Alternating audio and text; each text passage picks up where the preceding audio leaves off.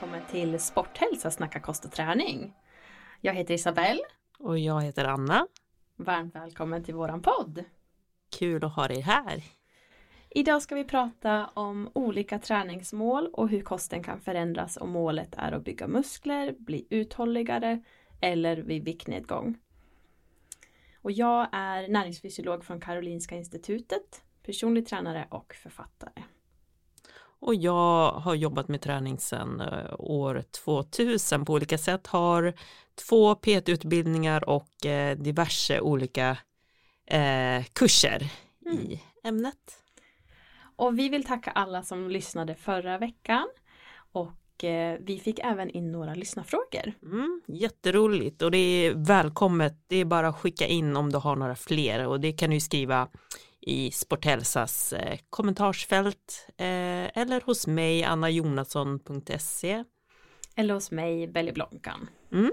Första frågan är att, eh, då en myt som, som de hade skickat in. Mm. Eh, och då var, löd myten följande. Man behöver inte träna magmusklerna om man styrketränar hela kroppen. Mm. Ja den har jag också hört och kan ju också tänka så själv ibland. Mm. Ja men jag har också hört den liksom flera år igenom så att det är värdelöst att träna magmusklerna för de kommer ändå på köpet om man, om man vet hur man ska träna på riktigt och sådär. Mm.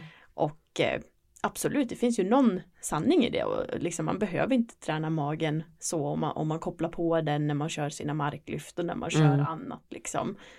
Men, men sen kan jag ju också tycka att jo men det behöver man ju. Ett, ett starkt kårpaket liksom det, det bygger upp hela kroppen som korsetten på mitten. Jag kan se båda sidorna av det kan man säga.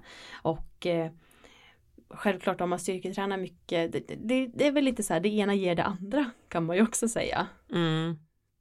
Ja precis och ibland så kan jag ju tänka eh, alltså att det är lättare att verkligen fokusera på en muskelgrupp i taget. Alltså och lär man sig då att hitta sina kårmuskler genom att eh, köra specifik eh, mag eller ja, kårträning så är det lättare sen då att eh, koppla på de här musklerna när man gör sina marklyft för att man vet hur det ska kännas att verkligen ha anspänning i, i magen.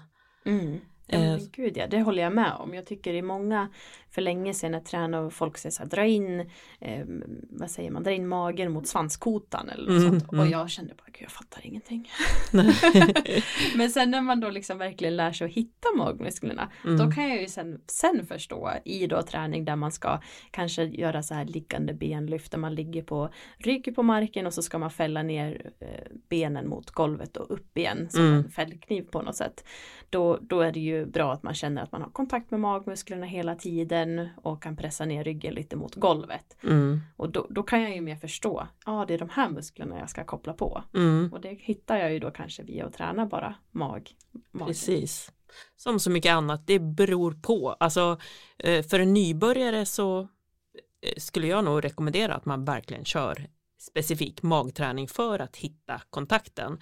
Men sen eh, den som har tränat i många, många år vet ju, som vi snackade om nu, eh, känslan att verkligen koppla på magen när man gör andra övningar och får på så sätt mer träning av kårmusklerna i andra övningar. Mm. Eh, så, mm. Ja men det har väl lite med erfarenhet att göra så också. Ja. Så tänker jag också genom livets gång så kan ju liksom saker förändras. Om man byter mm. sport så kanske ja. man tappar lite den kontakten igen för man tränar inte riktigt det. Om man går från styrketräning till löpning eller något sådant och sen mm. tillbaks igen. Då kanske man måste liksom hitta tillbaks till hur, hur känns den här kontakten för att kunna göra rätt i då andra baslyft så att man skyddar ryggraden och så i dem. Mm. Um, och inte minst vid, eh, kring en graviditet också. Mm. Alltså för då eh, är det ju oundvikligt att eh, magmusklerna separeras och man tappar liksom eh, kontakten. Mm. Ja men precis, det är jätteviktigt. Och det kan ju lätt bli att man får eh, efteråt bli lite lost eller vad man ska säga. Mm. I det att man, har, man kanske har känt dem jättetydligt innan och sen mm. efteråt så vart är den här självklarheten, vart hittar jag den igen? Mm. Precis. Så då är det bra med specifik core-träning.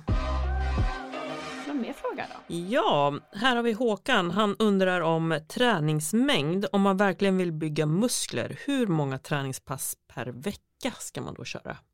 Mm, svår fråga. Verkligen. Återigen, det beror på.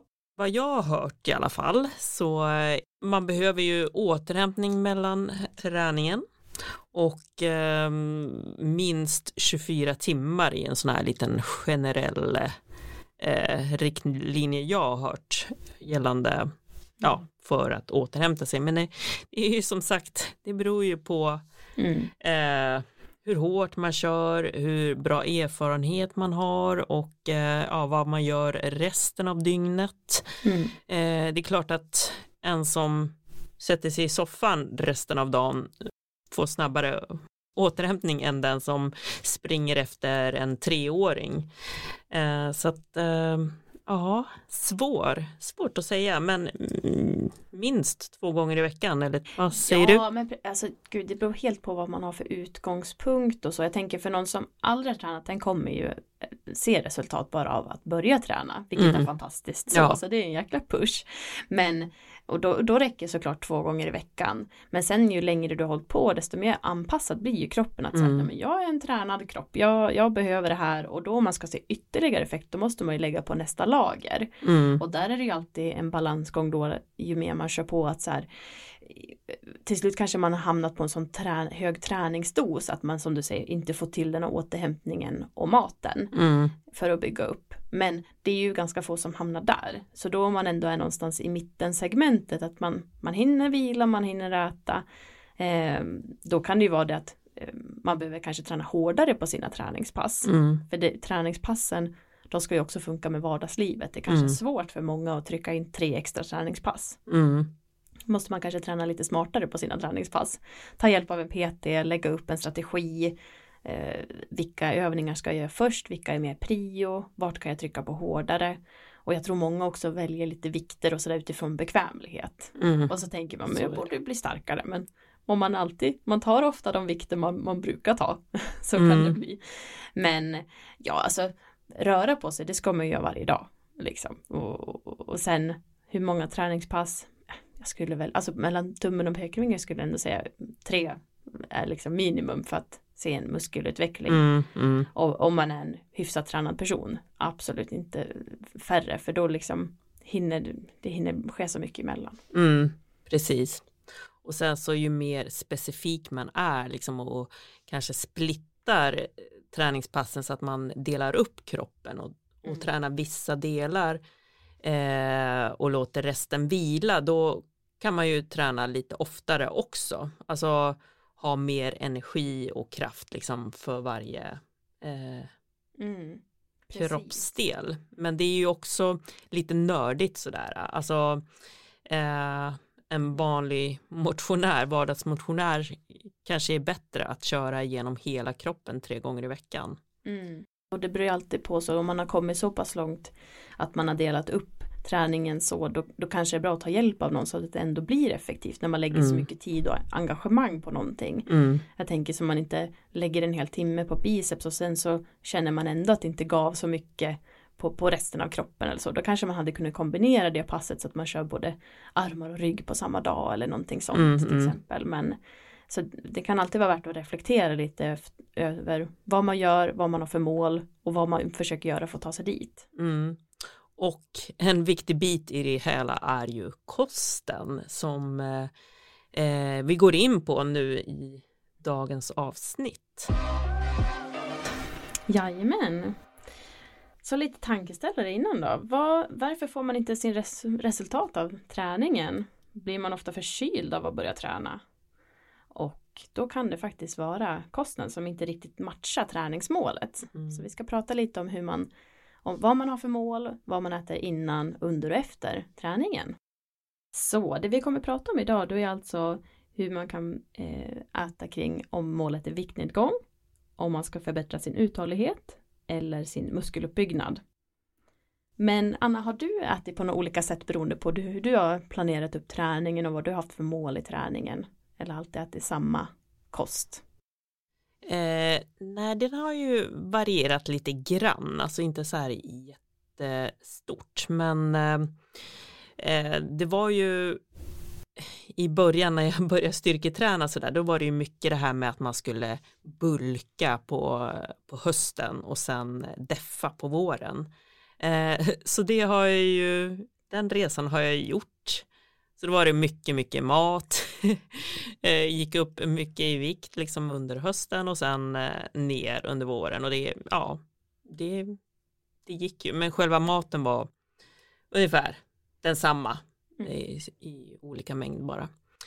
Eh, och sen eh, när jag gjorde en svensk klassiker då var det ju mycket liksom att ladda inför de här långpassen som var, som var grejen och mm. eh, för att inte magen skulle vara orolig. Ofta så tränade jag på morgonen. Det var smidigast med, med familjen och så vidare att sticka iväg tidigt. Eh, så då åt jag eh, framförallt mycket på kvällen liksom för att ladda in och så något lättare liksom eh, på morgonen. Eh, så det, det funkade bra för mig och inför de här långpassen, alltså då kunde jag äta ett paket Ben Jerry liksom på kvällen innan och, och det, ja, det funkade. Hur långt var ett långpass då? då? Oj, ja när det gäller Vätternrundan då kunde jag ju vara ute och cykla i, i flera timmar liksom. Mm. Och då hade jag också med mig mellanmål men um, de här kvällsuppladdningarna ja, funkade bra mm. uh, tyckte jag. Och då blev inte magen heller så orolig för då hade jag liksom lagrat in alla kolhydrater under natten. Mm. Uh, så, och sen så stannade jag liksom för att fylla på lite under mm. långpassen. Så det är väl de eh, eh, variationerna och sen ja, lite så här små justeringar i, i, i kosten liksom överlag så där beroende på vad jag, vad jag hur, hur livet har sett ut i, i övrigt. Men eh, mm, det har jag väl att komma med. Ja, nej men och eh, jag känner där när jag själv cyklar Vätternrundan så kan det vara svårt att se hur mycket de här långpassen innan eh, faktiskt kräver. Så mm. att jag menar en hel Ben Jerry på kvällen innan det låter jättemycket säkert för många att man äter en sån och man äter middagen och man kanske äter något mer också liksom. Mm. Men det, det, behövs ju när det är en sån stor fysisk aktivitet. Mm. Jag vet att två av tre år då har jag blivit förkyld ganska tätt in på Vätternrundan. Det är säkert för att mm. då gör man de sista långpassen för att stämma av formen och sådär och så ja, då har man åkt på en förkylning för att liksom man har inte riktigt matchat just eh, kosten med Nej. träningen. Nej. Så att det är väl mycket det också att man får titta på helhetsbilden. Det är inte bara liksom kosten är bränsle för träningen utan det är också en, att förhindra att man blir förkyld. För om man blir förkyld då sätter det käppar i hjulet för träningen också. Precis. Och Men... eh, ja, nu lämnar jag med varm hand över till dig för nu måste jag sticka. Så ja, men jag ser fram emot att, att lyssna vidare på dagens ämne. Jajamän. Så hej då alla kära lyssnare, vi hörs. Så, då tackar vi Anna för hennes tid här i poddstudion och vi djupdyker lite mer kring kost kring träningen. För träning det är ju någonting som bryter ner kroppen och det gör vi ju för att kunna bygga upp oss starkare. Och om man tänker i det långa loppet så vi blir ju äldre och det är ju mer hälsosamt ju äldre man blir att ändå ha kvar så mycket muskelmassa som möjligt. Både om man tänker att man orkar fysiskt, rent fysiskt med saker. Men man blir också kanske att man eh, då kommer ut mer i vardagen och man kan få mer eh, sociala och positiva effekter också av att man har en frisk och stark kropp. Så att i det långa loppet så är det här jätteviktigt för oss att jobba just med att behålla muskler, bygga muskler och vara stark. Så det är ju någonting, även om man kanske pratar om målmuskeluppbyggnad och det låter jättesatsigt och, och starkt och så, så är det ändå någonting som är viktigt för de allra flesta. Så muskelarbete som sagt, det sliter ner våra muskelfibrer och för att de ska kunna växa sig starkare och motståndskraftigare så behöver musklerna både lite tid mellan träningspassen för att vila och återhämta sig men också kosten då som är byggstenar som reparerar och bygger upp musklerna igen. Och då är det såklart att i alla de här tre fallen som vi kommer att prata om, muskeluppbyggnad, uthållighetsträning och viktnedgång, så är det ju den totala, dagens totala, hela veckan, hela årets alla måltider som spelar in. Samtidigt som återhämtning och träning och stressnivåer och så allting spelar ju liksom in på summa summarum resultat. Men nu ska vi zooma in lite mer på ett närgånget perspektiv och titta före, under, efter träning för de olika målen. Så vi börjar med mål muskeluppbyggnad. Maten och bränslet som kroppen får står ju för majoriteten av träningsresultaten. Och för att öka muskelmassan så behöver du övergripande tänka på att äta tillräckligt under dagen, det vill säga inte ligga på ett kaloriunderskott. Äta tillräckligt före och efter träningen. Och att du får i dig tillräckligt mycket protein är avgörande för en gynnsam liksom, muskeluppbyggnadsproteinsyntes som man säger. Och det är ju både den liksom, totala proteinmängden över hela dagen men också lite timing när man lägger in sitt proteinbehov eller intag och så vidare. Men vi kikar på det nu. Vi börjar då före träningen, före sin styrketräning. Då kan man tänka i en optimal värld att man hade velat lägga in först en måltid som kanske är två till fyra timmar innan träningen. Men sen då 30 till 60 minuter före träningen så hade man velat lägga in något litet mindre mål. Och syftet det är för att man ska fylla på med energi så att man orkar träna hårt men också minimera hunger så att man liksom inte tappar energin under träningens gång. Men där kan man också titta lite på de som personer som har en ganska stillasittande livsstil och tränar kanske 60 minuter eh, låg medelintensitet.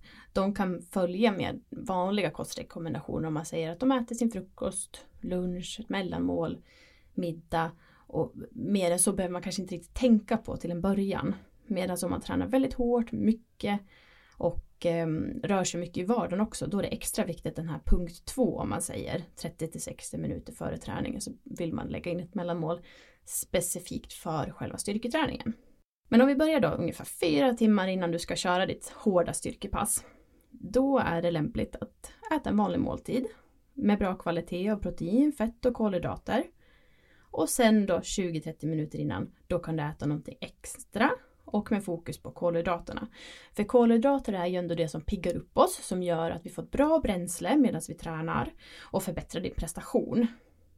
Så det är ju lite olika också hur vi är person till person, om man mår illa innan man tränar eller om man kan äta ganska tätt in på träningen och ändå prestera bra lite som Anna var inne på där tidigare, att hon åt sin Ben Jerry kvällen innan. Eh, och eh, för att liksom hela vardagspusslet ska funka och för att, att hinna äta någonting större eh, då blir det kvällen innan för att man tränar så tidigt på morgonen. Så det är alltid sådana eh, justeringar man får göra. Men när man tittar på studier och när man tittar på personer som har kanske valfriheten att träna och äta när de vill så är det väldigt fördelaktigt att lägga någonting ungefär fyra timmar innan och ungefär en halvtimme innan. Så lyssna alltid på din kropp och känn efter vad som är optimalt för dig. Under själva styrketräningen när man då kör sitt pass så behövs det inte så mycket extra så utan det räcker egentligen med att dricka vatten. Om man skulle styrketräna väldigt, väldigt länge då kan det också vara bra att dricka sportdryck eller få i sig någonting. Men det är ju sällan som man ser styrketränande atleter ändå träna så pass länge. Det är kanske mer om de tränar två gånger om dagen med sin styrketräning. Då är det också bra att lägga in någonting Eh, bra under passet som man ändå orkar. Fortfarande då egentligen med fokus på kolhydrater i största hand för att det är bränsle som gör att vi orkar. Själva återuppbyggnaden och reparationen den kommer ju efteråt. Men drick gärna vatten regelbundet både eh, under dagen, före, under och efter träningen. Sen kommer vi till det här då efter träningen för muskeluppbyggare. Och då är det viktigt att äta protein och kolhydrater efter träningen. Träningen är ju då som sagt en nedbrytande process och för att få effekten av allt man lägger in allt arbete då vill vi ändå få en uppbyggande fas och den inleds när vi börjar käka. Om det dröjer cirka mer än tre timmar efter träningen till att du ska äta middag eller så, då är det bra att planera in ett extra mellanmål. Och det är inte bara för själva muskeluppbyggnaden utan det är också för immunförsvaret, att den ska kunna komma igång. Men om du ska äta middag, om eller lunch eller nästa vanliga planerade måltid, då, då kan du också vänta till den. Du behöver inte lägga in någonting extra, det är inte så brådskande. Men om du då måste ha med dig någonting så ger jag nu lite förslag på det. Så en frukt, lite bär, proteinshake, en proteinrik smoothie, någon smörgås, keso, kvarg, yoghurt, mm, bananpannkakor om man är hemma kanske, någon shake om man är ute. Så någonting sånt i den storleken brukar passa bra efter ett träningspass. Och sen då kommer middagen eller lunchen eller vad det nu är, den kanske kommer senare. Om du tränar med jättehög intensitet under lång tid, då är det inte heller fel att salta maten. Det gör att du återställer saltvattenbalansen i kroppen lättare. Men använd då gärna jordberikat salt. Nu grottar vi in oss lite här på proteintiming. Och om vi tittar på detaljerna eh, då är det mer optimalt att fördela sitt proteinintag lite mer jämnt under dagen. Säg att du hade ätit samma mängd protein men då är det bättre att putsa ut det lite mer jämnt fördelat under dagen. Och det är mest för att optimera då den här muskeluppbyggnaden som du vill komma åt. Så att ungefär över 4 till 6 måltider per dag med ett jämnt fördelat proteinintag är liksom det bästa. Och tänk på att varje måltid ska bestå av någonting proteinrikt eh, och att det inte går mer än 4 till 6 timmar mellan måltiden ungefär utan att de är lite jämnt fördelade sådär. Om du tränar hårt då rekommenderas att i direkt anslutning till att du avslutat då träningen försöka få i dig någonting proteinrikt. Det behöver inte vara i direkt, direkt anslutning men någonstans där, ingen stress i omklädningsrummet direkt att trycka ner en proteinshake i halsen men, men du vill ändå få i dig någonting. Och det är ju då för att starta upp en uppbyggnad och återhämtning. Och det sista med proteintimingen där, det är att eh, 20 gram protein ungefär per måltid är ungefär en lagom mängd för protein. Så det är ju inte direkt ju mer protein desto bättre. För någonstans så mattas liksom behovet av. Så att vi kan inte riktigt ta upp mer än 20 pro pro gram protein per måltid. Så att vi behöver egentligen inte lasta på så mycket vi bara kan. Utan en lagom mängd protein per måltid.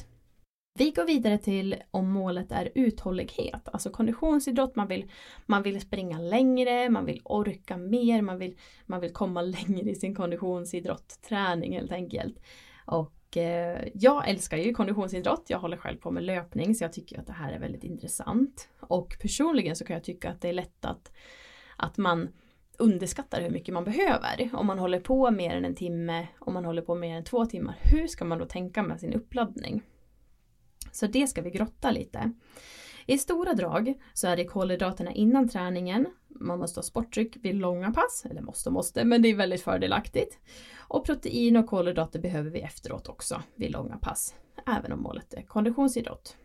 Och det kan ju också vara det att man håller på med konditionsidrott för att gå ner i vikt till exempel. Vi kommer in lite mer på viktsegmentet senare, men eh, vid konditionsidrott här då vill man ju ändå behålla sin eh, vikt så man inte rasar i vikt och tappar egentligen energi och så också för att kunna prestera bra. Och då är det ju bra att man eh, äter tillräckligt mycket så det är ju två saker att separera lite om, om folk använder sin konditionsidrott för eh, viktnedgång eller inte. Så kost vid uthållighetsträning då innan passet. För det är ju faktiskt en stor del av träningen hur man äter innan.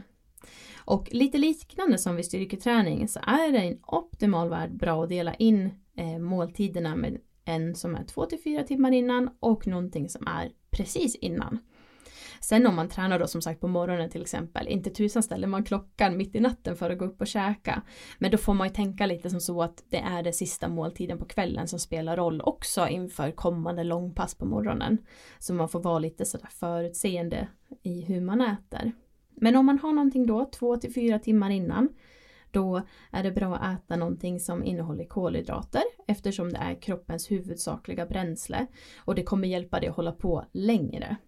Och vi lagrar ju kolhydrater i kroppen i blodomloppet, i musklerna, i levern och dessa förråd måste vi liksom ladda upp inför träningen så vi har något att ta av.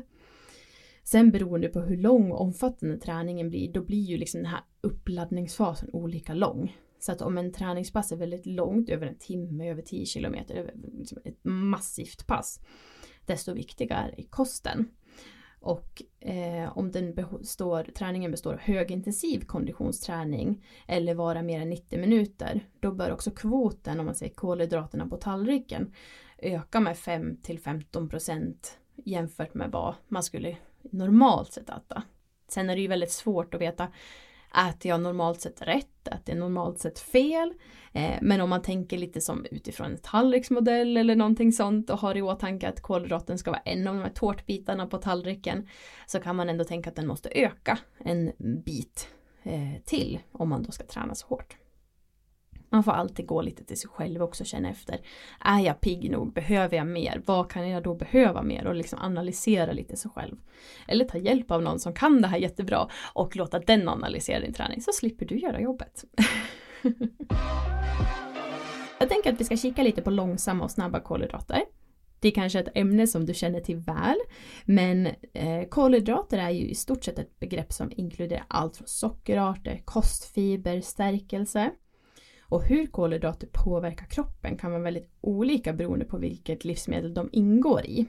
Eh, därför kan man grovt dela in kolhydraterna också i långsamma och snabba kolhydrater. De långsamma ger en lägre blodsockerstigning än de snabba och det kan man ju liksom mer kemiskt och, och kliniskt kalla gly, glykokemiskt index, GI. Kanske ni har hört om GI-metoden och allt det. Eh, och det är ju liksom hur snabbt blodsockret svarar på livsmedel. Så att om man tänker då pasta, gryn, flingor och bröd eh, som har en stor del korn kvar, då är det livsmedel med lågt GI. Och det kan vara fördelaktigt att lägga liksom och ha i stor del av sin kost. Det är inget fel att äta någonting med ett annat GI-värde som gör ett snabbare eh, blodsockersvar. Men ofta så mår man bättre av att välja mer mat av dem eller lågt GI. Och det, är ju, det finns ju tabeller och så som förklarar GI-värdena för alla kolhydrater men man får ju ändå tänka att det är ju hela måltiden som påverkar hur blodsockersvaret blir. Så att därför ska man ju inte stirra sig blind på ett GI-värde på en kolhydrat.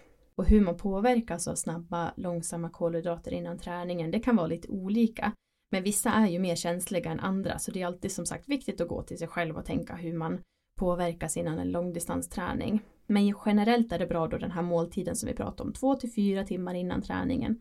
Välja lite mer långsamma kolhydrater eftersom det mättar mer i längden så att du inte blir hungrig med, medan du tränar. Och sen är det också viktigt att se till hur det ser ut med fibrer och fullkorn bland de här kolhydraterna också.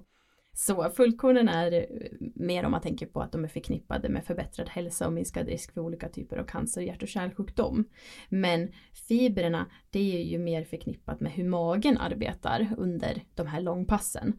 Så att om man äter för mycket fibrer, då kan man bli lite trög i magen om man inte dricker vatten. Eh, och om man äter Eh, Eh, man kan också bli, reagera och bli lös i magen så det är lite den här balansen mellan fibrer och vatten. Så det får man ju också lära känna sig själv medan man, medans man har sitt mål och, och, kanske springer längre och längre. Får man en löparmage som det heter eller klarar man sig bra? Och då får man laborera där lite med att dricka vatten och äta fiberrikt eller inte. Och den här måltiden då 30-60 minuter innan den får gärna innehålla eh, mindre fibrer och eh, det är också för att det också ska förknippa lite med att det inte blir lika mycket magknip och att man inte kanske blir bajsnödig medan man springer utan att det ändå ska funka där med magen. Så typ en frukt eller en yoghurt eller någonting som ändå funkar för dig som är lätt att ta med sig, snabbt att äta och piggar upp. Då, det är jättebra att ladda upp med inför ett lite längre pass. Du vill inte heller då att eh, du ska välja livsmedel då tätt in på träningen som tar lång tid för magen att bryta ner. För du vill ju ha blodet i dina muskler och när du bryter ner mat i magen då går ju blodet dit. Så därför är det viktigt att eh, man väljer mat som, som inte tar för lång tid att bryta ner. Och vad är det då kan man undra? Jo, men det är mm, väldigt feta livsmedel tar längre tid och väldigt, väldigt fiberrika livsmedel tar längre tid. Så att det är ju ändå som jag sa det en frukt men kanske en kvarg, och yoghurt eller någon smörgås, eh, energibar, en smoothie, en drickyoghurt. Man får testa sig fram helt enkelt. Under träningen kommer vi till nu. Och vatten är ju ändå det som är viktigt att bära med sig. Man ska dricka vatten regelbundet både före och efter under träningen. Och det hjälper ju dig att hålla vätskebalansen och som ger dig energi under längre uthållighetspass och så. Men om träningen pågår i mer än en timme, 90 minuter och distansen över en mil och, och det, du liksom verkligen nöter på och kör på. Då är det väldigt bra att också tänka på eh, saltvattenbalansen i kroppen och också få i sig eh, kalorier. Så att det kan ju vara att man har med sig vätskeersättning i någon form, sportdryck, saft, eh, det finns den här färdiga sportgels eh, i en liten tub som man får i sig några kalorier, energibar, salta kex, frukt. Ofta vill man ju ha någonting som är ganska lätt att bära med sig. Själv har jag en löparryggsäck som jag har med mig. Och ofta så, det beror lite på längden på passet som sagt, men ofta så har jag med mig både sportdryck och vatten. Och efter ungefär kanske Eh, varje kilometer så dricker jag lite vatten och efter ungefär 7 kilometer, då brukar jag byta till sportdryck så jag har lite vatten kvar sen. Och så liksom laborerar jag så. Och om jag springer över 15 kilometer då brukar jag också ha med salta kex eller liksom någonting mer liksom tugga på någon liten kaka eller någon torkad frukt eller någonting sånt där. Så man får hitta lite sina sätt vad som är lätt att ta med sig. Det kan vara godis också, det kan vara kolanappar, det kan vara allt möjligt bara liksom man har något som funkar och ger energi. Så, kost vid uthållighetsträning då, men efter träningen. Efter ett hårt träningspass så blir immunförsvaret kraftigt nedsatt. Det beror ju på bland annat att antalet aktivitet och aktiviteten av lymfocyter och antikroppar blir mindre och lägre än i normala fall. Lymfocyter och antikroppar de är ju liksom huvudkämparna i vårt immunförsvar. Och om de inte är lika starka då ökar ju risken att bli sjuk. Och just att bli sjuk det är ju en stor faktor för att få försämrade prestationsresultat i sin träning. Så det är ju en viktig komponent att väga in. Och det är såklart även viktigt för de som har mål muskeluppbyggnad och viktnedgång också. Så det är ändå bra att tänka på att äta någonting efter träningen som bygger upp. Och det kan såklart vara en måltid lite längre fram eller ett mellanmål. Men någonstans där att man lägger in någonting så att istället för att försvaret blir nedsatt i ungefär tre dygn efter träningen så kan det vara återställt efter cirka fyra timmar. Och det är ju en väldigt stor skillnad beroende. Tänk om du är ute i kollektivtrafiken och möter någon som hostar eller hämta barnen på dagis eller vad som helst. Då är ju tre dygn en väldigt stor skillnad mot att lyckas få upp försvaret igen efter fyra timmar. Så om du äter eh, för lite och speciellt för lite kolhydrater efter träningen så kommer det straffa sig i återhämtningen. Det tar längre tid och du får ut mindre av träningen och speciellt om du ska träna igen samma dag. Många av de som tränar hårt till exempel då inför en svensk klassiker eller ett maraton eller håller på med elitsatsningar, de tränar ju flera gånger per dag två gånger per dag eller tunga pass eller sådär. Och då, då är det viktigt att äta däremellan. Även protein och fett är ju viktigt för personer som tränar uthållighet och långdistans. Proteiner bygger ju upp våra muskler, vävnader och kroppen. Eh, men essentiella fettsyror är viktigt för vår kropp och för oss alla. Och fett underlättar ju också för oss att få i oss andra fettlösliga vitaminer och sådär. Så att om det dröjer lång tid över 2 till 3 timmar till nästa kompletta måltid då är det bra att välja då ett mellanmål efter passet. Och helst att den innehåller flera av de här komponenterna, liksom bra fettsyror, eh, bra proteiner, bra kolhydrater. Så att vi kan lagra in det i våra kroppar och må bra igen. Och det kan gärna vara liksom en smörgås och en yoghurt, att man tänker kanske två livsmedel efter ett långt pass, eh, att det verkligen blir ett rejält mellanmål som med ägg och frukt och eller andra om man är ute på språng, kanske proteinberikade produkter. Men att det inte är för lite helt enkelt.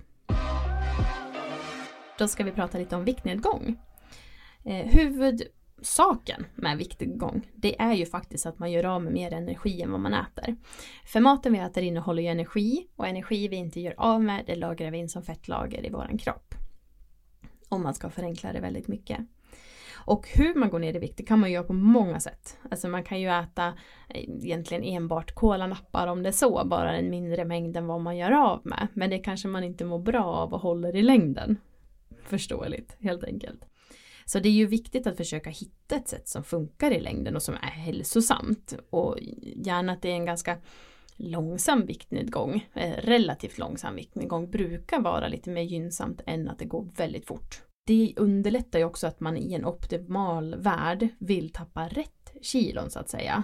Och vad betyder det då, rätt kilon? Jo men man vill ju tappa fettmassa, man vill ju inte tappa musklerna. För som vi pratade i början så blir det ju det att ju äldre man blir så blir det ett nedbrytande förlopp för musklerna och det vill vi ju motverka och behålla så mycket som möjligt av våra muskler.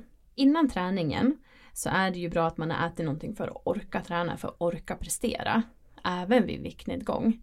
Men om det är så att man har den orken ändå, då är det ju inte någonting som man behöver lägga in någonting extra. Utan det viktiga är att man egentligen får till en träning som känns kul, som, som ger effekt, som är bra.